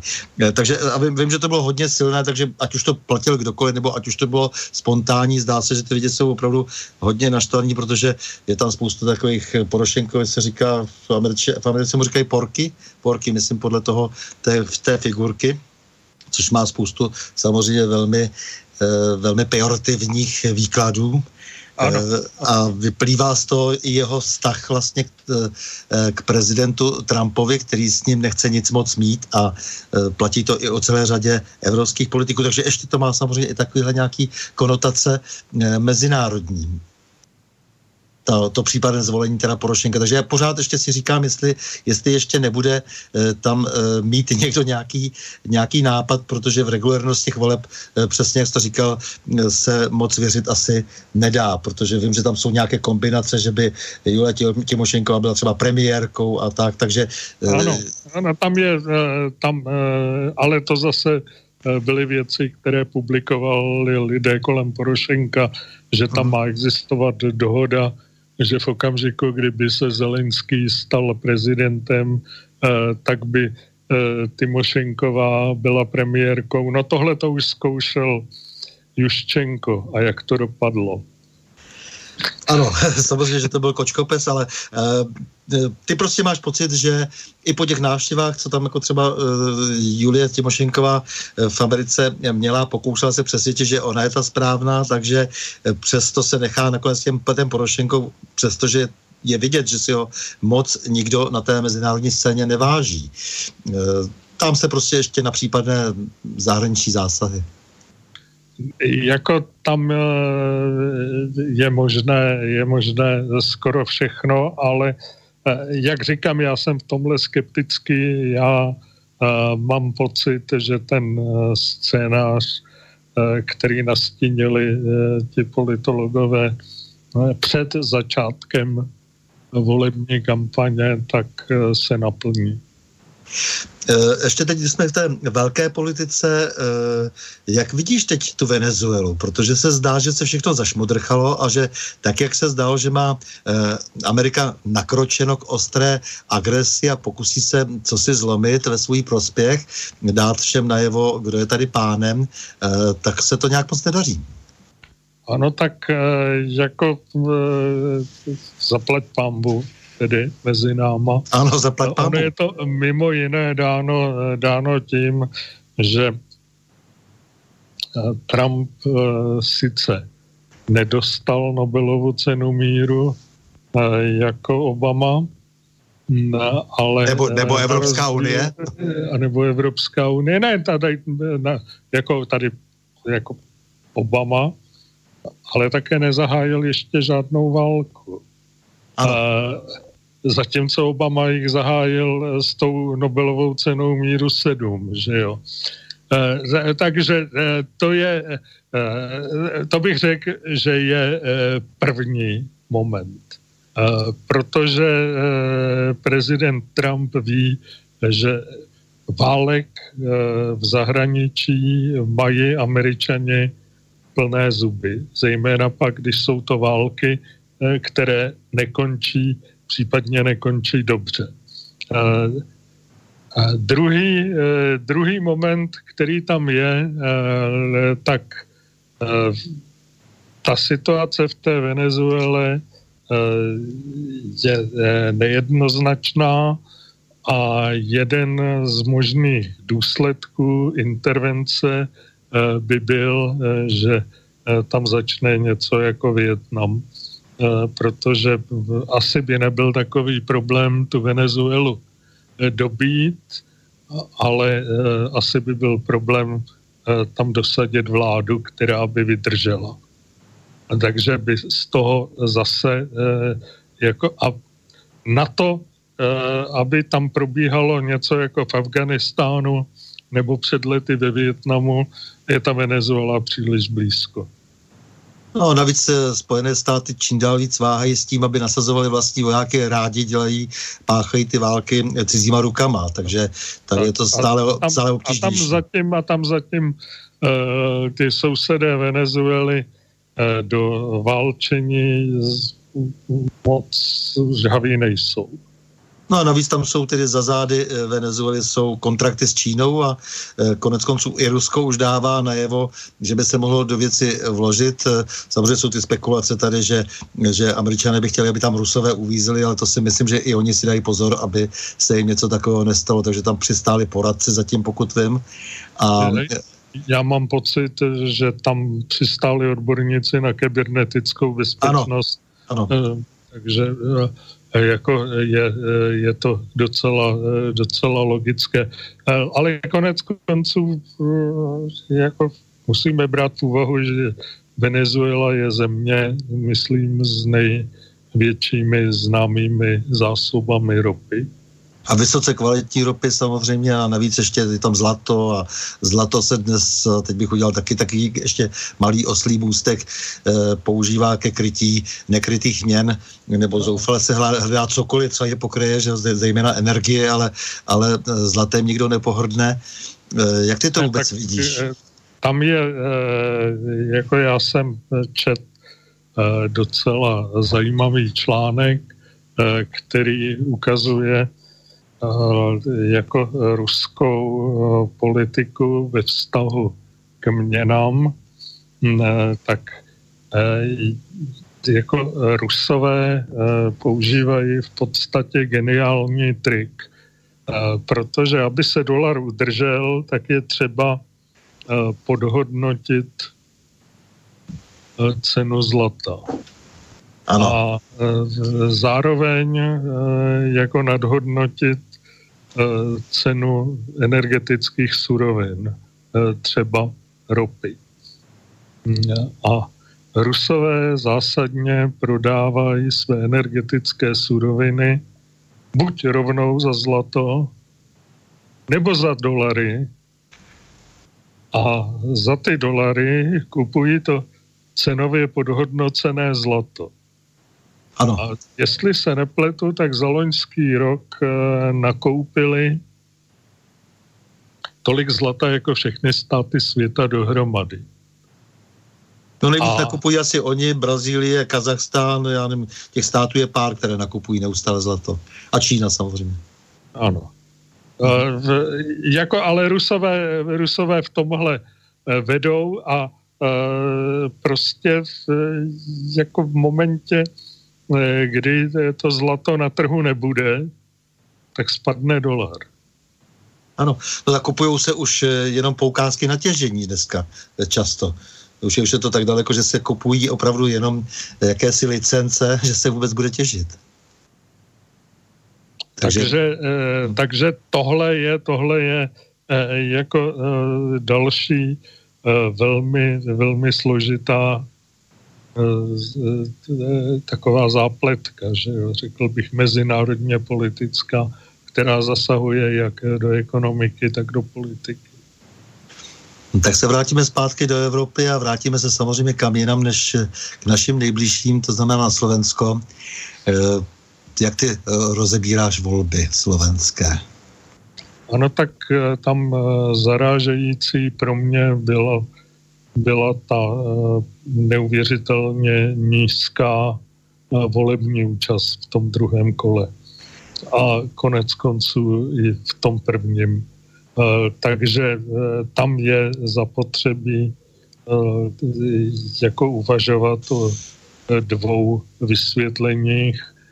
To, to první z nich je, že lidé prostě jsou tou politikou tak otráveni, že je jim to úplně jedno, kdo bude vládnout. Ta druhá, ta druhá možnost pak je, eh, že eh, považují tu funkci eh, prezidenta za pouze symbolickou. No a kandidáty, kdyby zhodnotil, nebo respektive ta jednotlivá seskupení, bloky jakési fiktivní e, a tak dále, nebo jak byli tedy ty kandidáti často možná někdy až uměle dávání dohromady? Tak eh, já osobně, když jsem ty kandidáty hodnotil, tak jsem nejvíc cenil uh, Stefana Harabina a bylo opravdu uh, velká škoda, že neprošel uh, do toho druhého kola, uh, protože si myslím, že v okamžiku, kdyby prošel, tak by vyhrál. Jinak Maroš Ševčovič doplatil na to, že je ze Smeru tam je prostě vidět, že ta únava z, té, z toho dlouhého vládnutí ovládla všechny. A je úplně jedno, jak, jestli je to spravedlivé nebo nespravedlivé. No a samozřejmě fenomén nové tváře, to znamená někdo, kdo ještě, koho no, nikdo neznal. Do jako, je to, jinak je to samozřejmě Eh, nová slovenská prezidentka, je, to je velmi poučný příběh. Eh, to je Macron v ledě modrém, že No právě, jo, protože uh, Štefan Harabin tam víme, že měl nějaká předsevzetí, má nějakou minulost, někomu se může líbit nebo nemusí líbit, ale je to jasné a víme, co můžeme očekávat, takže mě uh, byl sympatický právě protože i k těm věcem přistupoval daleko systematičněji, odborněji a byl velmi konkrétní. Konec konců to, co říkal, jako tak to bylo, to bylo jasné jak rána pěstí. A e, když to tady jsme se nedozvěděli vůbec nic a rozhodlo to, co já považuji vůbec obecně za nebezpečné, že se vlastně volí lidé bez minulosti. Já nevím, jak, jak vidíš tenhle ten problém. Já si myslím, že demokracie, v demokracii je důležité se představit. E, říct, ano, udělal jsem to a to, udělal jsem to špatně, dobře, e, pochybil jsem nahoru, dolů, jakkoliv, ale prostě to jsem já a e, zahrávat se vždycky tím, že stejně jako v případě Macrona vyrobím rychle někoho, e, kdo e, nás potom bude většinou soustavně překvapovat, což se skoro vždycky u takových lidí děje, tak je to strašně nezodpovědné. No tak je to éra postdemokracie, že jo. Jo, prostě nemůžu si pomoct, ale já teď kudy chodím. Jo, tak jako, mě, a, když... E, e, souvisí to mimo jiné, to tedy také souvisí uh, s tím fenoménem uh, té přímé volby uh, prezidenta. Uh, on je uh, rozdíl, uh, je-li uh, z, uh, ta funkce v tom systému uh, uh, prezidentském a nebo uh, vlastně parlamentním. A uh, jako říkám, mě na tom zarazila jediná věc, uh, když srovnám volební účast v době, kdy zvolili současného, teda řadujícího slovenského prezidenta Kisku, anebo u nás Miloše Zemana a ten jako dost značný nezájem, když volili prezidentku Čaputovou. Mm-hmm. Tak a teď bych se zeptal, kdybys přišel tedy do toho parlamentu, kdyby se tam dostal, s kým by se s kamarádě, do jakého klubu bys chtěl jít, jako do jakého proudu, do jakého hnutí, protože určitě se bude ještě jak představovat, samozřejmě jedna věc jsou nějaké frakce ustálené, ale kdo ví, jak to ještě celé bude? Ano, ale tak eh, tam je, eh, tam je to eh, docela jednoduché. Jako pro mě jsou partneři pouze vlastenci. Mm-hmm. Takže... To je, a je úplně, s nima se můžeme někdy dostat i do rozporu. Ale jsou to lidé, o kterých, o kterých vím, co chtějí, proč to chtějí.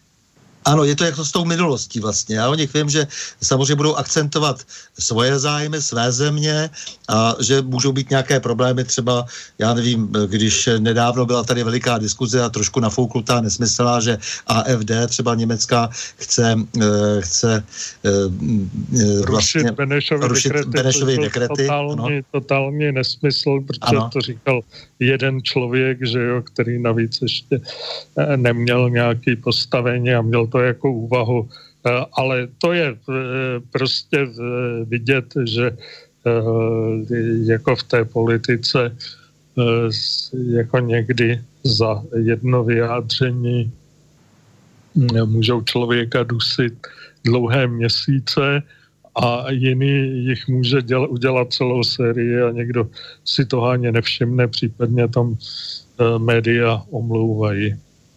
A jak bys je popsal teda ty strany, které jsou e, víceméně vlastenecké, které to pro tebe jsou ty velké strany, které známe e, z Evropy, které se teď vyjadřují protestně, e, které představují pro mnohé strašáka jakési nesystémovosti, ale já když vidím třeba, jak obratně se stavují program třeba Liga v Itálii, tak si vůbec nemyslím, že to jsou nesystémové strany, které v tom smyslu, že by všechno rozbíjeli, ale rozhodně nejsou přátelské současné Evropské unii. Ale jestli by si no mohl... A to je jako Tady je třeba si uvědomit, do jakého období jdeme. Tady se bude bořit. Tady se nebude ano. stavit. Ano. Napřed ano. se bude bořit. Správně. Takže, a takže, takže, no. takže e, moji spojenci jsou všichni, kdo jsou přesvědčeni, že e, tato podoba Evropské, tuto podobu Evropské unie shledávají poněkud nešťastnou. Takže když tam budou třeba z Podemos z, ze španělské, která je, dejme tomu v tom klasickém žargonu hodně nalevo, tak samozřejmě jsou to e, s tím způsobem také spojenci, ne? Jako e, samozřejmě, že jo. A tam bude jako pak a musíme, musíme se shodnout všichni, a to myslím nebude problém, tak ten první spojovací moment je to, že budeme odmítat politiku dvojích standardů. Mm-hmm. Takže jako není možné se tvářit, že katalánci nemohou usilovat o nezávislost. Uh-huh. No a kdyby si je měl trošku srovnat, mě to zajímá jako celé to pole, jako těch stran už je mnoho vlastně, které uh, jsou uh, protivné Evropské unii? Uh, ono, jako je dneska velice těžké je zařadit na tu, což jako všichni dělají, na tu klasickou pravolevou škálu. Ano. Takže jako ta nejlepší propaganda proevropská je eh, říkat, eh, že eh, vlastně jsou to pravicoví extrémisti, nacionalisti, jsou nesystémoví a podobně. No, ale já jako osobně si myslím, že například taková Marine Le Pen je z hlediska eh, sociálního eh, podstatně lepší než třeba čeští sociální demokraté, když to vezmu ve vztahu k těm lidem, kterých se zastávám. No je to vidět i na tom vztahu ke žlutým vestám, k tomu protestnímu hnutí. Tam se dneska hodně věcí začíná, eh, začíná vlastně ve Francii nějakým způsobem profilovat. Jo, tam je, eh, tady eh, je to, on o tom mluví velice rád a hezky, Radim Valenčík. To je prostě problém slouhů a slouhů slouhů. A pak jsou tu lidi, kteří těmi slouhy být nechtějí. A slouhu, eh, slouhové se myslí eh, právě eh, ti, kteří podlézají těm velkým korporacím a kteří ve jménu teda Evropy ničí národní státy. Mm-hmm. Uh, uplynulo 20 let od bombardování Jugoslávie. Uh, co v té Evropě dělat pro to, aby se uh, něco podobného neopakovalo? Jaký je vlastně tvůj vztah na to? No, já jsem patřil k lidem, kteří na vstup do NATO prosazovali. Nej, nejdříve jako poslanec, eh, dokonce jsem navštívil všechny tehdejší eh, parlamenty, protože to museli náš vstup eh, schvalovat, takže jsem byl i na Islandu. A domníval jsem se, že prostě v době, kdy jsme tam vstupovali, tak na to byla obraná organizace, dokonce nejúspěšnější obraná organizace v historii. A e, myslím si, že pro nás e, s ohledem na naše historické zkušenosti z roku 38 e, s Mnichovským diktátem a z roku 68 s invazí vojsk Varšavské smlouvy, eh, čili zase našich spojenců, eh, tak mě byla velmi blízká, eh, blízký ten výrok toho Lorda Ismaje, který byl prvním generálním zajemníkem NATO a který vyjadřoval vlastně názory Winstona Churchilla, kdy on říkal, jako NATO má tři úkoly držet Rusy mimo, Němce při zemi a Američany uvnitř. Jako ty první dva řešili naše trauma z roku 38, i z roku 68. Že se potom právě mimo jiné kvůli tomu bombardování Jugoslávie a dalšímu z spíše než obrana organizace stala politická organizace, to je e, věc jiná. To nás de facto postihlo s Evropskou unii taky. Ale já tady vidím zase jenom jednu eh, cestu, prostě eh, jako, eh, když si pečlivě přečtete Severoatlantickou smlouvu, tak zjistíte, že tam je závazný článek 1, částečně pak článek 8, ale určitě není závazný článek 5, na který se všichni odvolávají. A ten článek jedna říká, že všechny problémy se mají řešit mírovými prostředky a že se signatáři té smlouvy mají zdržet použití síly, případně hrozby silou. Je pravda, že eh, článek jedna je v posledních let silně porušován, ale eh, to neznamená, eh, že bychom neměli trvat na jeho dodržování. Spíše naopak. No jo, ale právě to nedodržování znamenalo vlastně vypuštění Krakena. To nedodržování znamenalo eh, to, to, vlastně to odstartování eh, té velké migrační vlny a nás zatahlo do naprosto nesmyslných eh, souvislostí. Udělalo z nás v podstatě kolonizátory tam někde v Mali a tak dále. My s tím nemáme historicky vůbec nic společného, ale souhlasíme s dobyvačnými válkami a sloužíme cizí moci. Eh, jejich vlastně zjištných cílech v podstatě. Uh, jo, ale na druhou, na druhou stranu zase buďme v tomto ohledu realisti, jako asi je lepší snažit se něco napravit zevnitř, než se dostat do situace, ve které bychom byli, to už jsme o tom mluvili, na začátku s tou Evropskou unii. Nemám nic...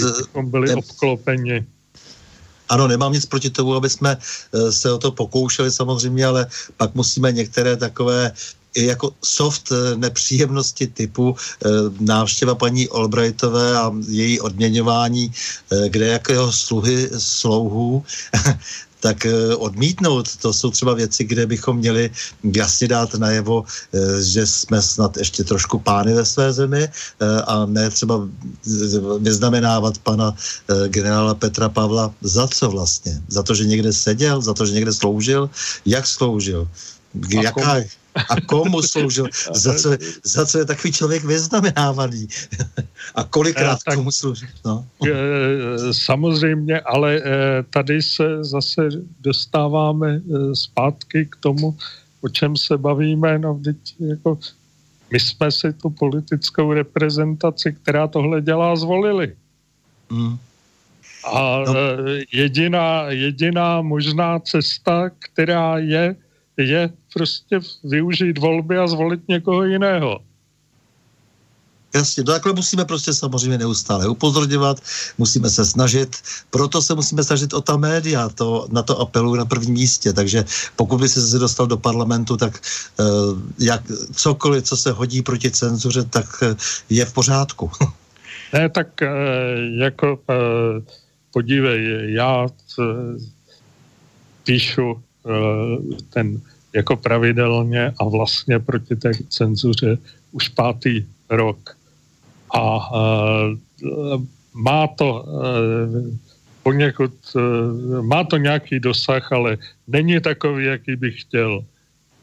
Proto jsem se jako po více jak 20 letech, že jo, nebo po 20 letech rozhodl zase vrátit se do politiky, aby to, co říkám a píšu, bylo víc slyšet. To je jediný a to si myslím, že je prostě ten moment, eh, který je důležitý. Navíc si myslím, že eh, to politické eh, hnutí bezpečnost, odpovědnost, solidarita má šanci na to, aby se jako prosadilo nejenom teď v těch volbách do Evropského parlamentu, to je takový první balónek, ale především v krajských volbách a ve volbách do poslanecké sněmovny. A je to přesně ten, ten typ politického subjektu, který tady schází. Protože když už se budeme bavit o tom vlastenectví, tak vlastně všichni, kteří tam jsou, nebo většina těch jeho členů, to, že jsou vlastenci, dokázali mimo jiné tím, že teda přísahali věrnost této republice. A mnozí z nich to taky naplnili ve svém životě. Jo, to, to, je, to je jeden z těch důvodů, proč e, jsem se na starý kolena ve svých 70 letech zase rozhodl, že teda hold jako chvíli budu mluvit na hlas. Nebudu jenom psát, budu mluvit na hlas. Jak říkáš, prostě i kdyby kobila byla chromá, je třeba se vyšvihnout do sedla a ještě něco zkusit. Ano. Já si naprosto, naprosto s tebou souhlasím. Já bych možná ještě jen tak, protože jsme eh, měli Billy Holidayovou, eh, která bojovala proti rasismu ve Spojených státech, proti nacismu zase bojovali na druhé straně Rusové. Já vždycky eh, velmi rád dávám i jejich hudbě například v tomto pořadu prostor, protože mi mě strašně vadí ta současná rusofobie. Jestli má někdo něco proti politice Ruska, to je jedna věc, ale to to, že se vlastně e, svého druhu rasismus nebo jakési antislovanství e, šíří, antirusismus e, šíří dnes právě z těch našich neziskovek, tak se snažím vždycky kompenzovat, že aspoň pustím nějakou něco, ně, ně, něco z umění nebo něco, co je už jako památník. Ano. Takže teď ano. jsem chtěl jenom jako takovou píseň, od, kterou zaspívá taková také kultovní, eh, kterou eh, zaspívá Dmitrij Chvorostovský, to znamená hvěd, absolutní hvězda světového pěveckého nebe, který bohužel eh, na konci roku 17 v pouhých 55 letech umřel na rakovinu. Ale je to vzpomínka prostě jako na ten reálný boj, kdy bojáci hrdině bojí umírají na neznámé vyvýšeně u neznámé, neznámé osady. Takže chtěl jsem takto vzpomenout i na tohoto fenomenálního pěv pěvce eh, a jenom proto, že prostě velmi rád eh, jsem, když mohu upozornit vlastně ty, eh, ty všelijaké podivné, tady vystrašené rusofoby, že očerňují často celý národ a, a že je to to, to též, jako když vlastně se chovají podlézavě vlastně zase vůči jiným a hlavně eh, jako projevují se eh, jako opravdoví xenofobové. Ano, ano. A ojkofobové tedy nemají rádi to, to vlastní. A... Ano. Takže poprosím. Ты милость роща под горою, И вместе с ней горел закат, Нас оставалось только трое Из восемнадцати ребят Как много их друзей хороших Лежать осталось в темноте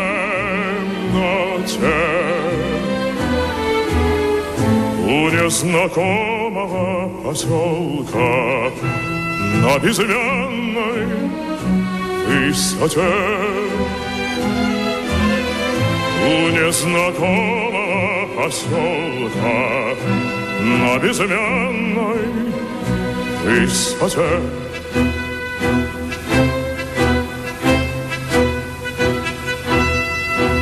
Светилась, падая, ракета как погоревшая звезда. Кто хоть однажды видел это, забудет никогда. тот не забудет, не забудет, а как яростные те. У незнакомого поселка на безымянной высоте у незнакомого поселка на безымянной высоте.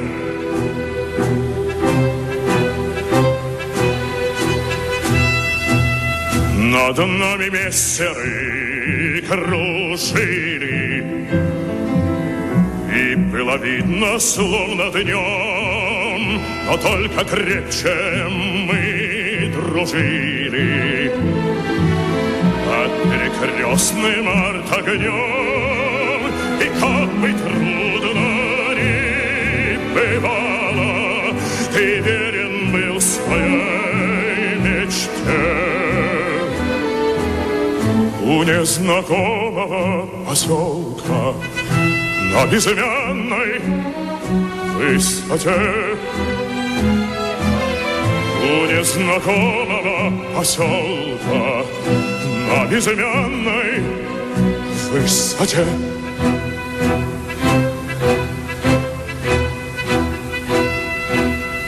И часто снятся те ребята, Друзья моих военных дней, Землянка наша в три наката. Сосна сгоревшая Как будто вновь мы вместе с ними Стоим на огненной черте. У незнакомого поселка На безымянной высоте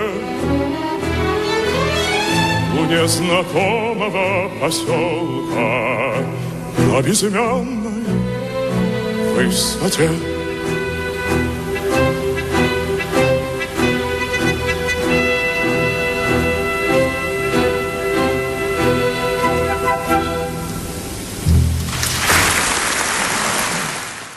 Miliardo, já ti moc děkuji za příjemný rozhovor, no a ať se často vědcům a intelektuálům nedaří v politice.